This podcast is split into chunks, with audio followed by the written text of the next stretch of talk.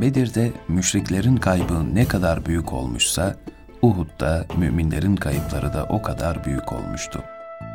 Bedir'de Ebu Cehil, Ümeyye bin Halef, Utbe bin Rebi'a gibi Mekke'nin önde gelen müşrik reisleri öldürüldüğü gibi, Uhud'da da Hz. Hamza, Musab bin Umeyr, Abdullah bin Caş gibi 70'e yakın güzide sahabi şehit olmuştu. Sahabilerin büyük kısmının peygamberin savaş başlamadan verdiği talimatı dinlemeyip ganimet peşine düşmeleriyle gelen mağlubiyetin akabinde savaşta kendisi de yaralanan Peygamber Efendimiz sallallahu aleyhi ve sellem bir grup sahabiyle birlikte bir tepeye sığındı. Onları görüp aşağıdan müminler topluluğuna seslenen müşriklerin reisi Ebu Süfyan, güne gün, harp elden ele geçen kova gibidir diyerek Bedir'e karşı Uhud'la durumu eşitlediklerini ima etti.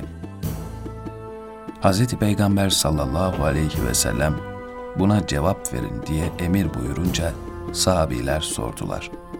Ya Resulallah ne söyleyelim?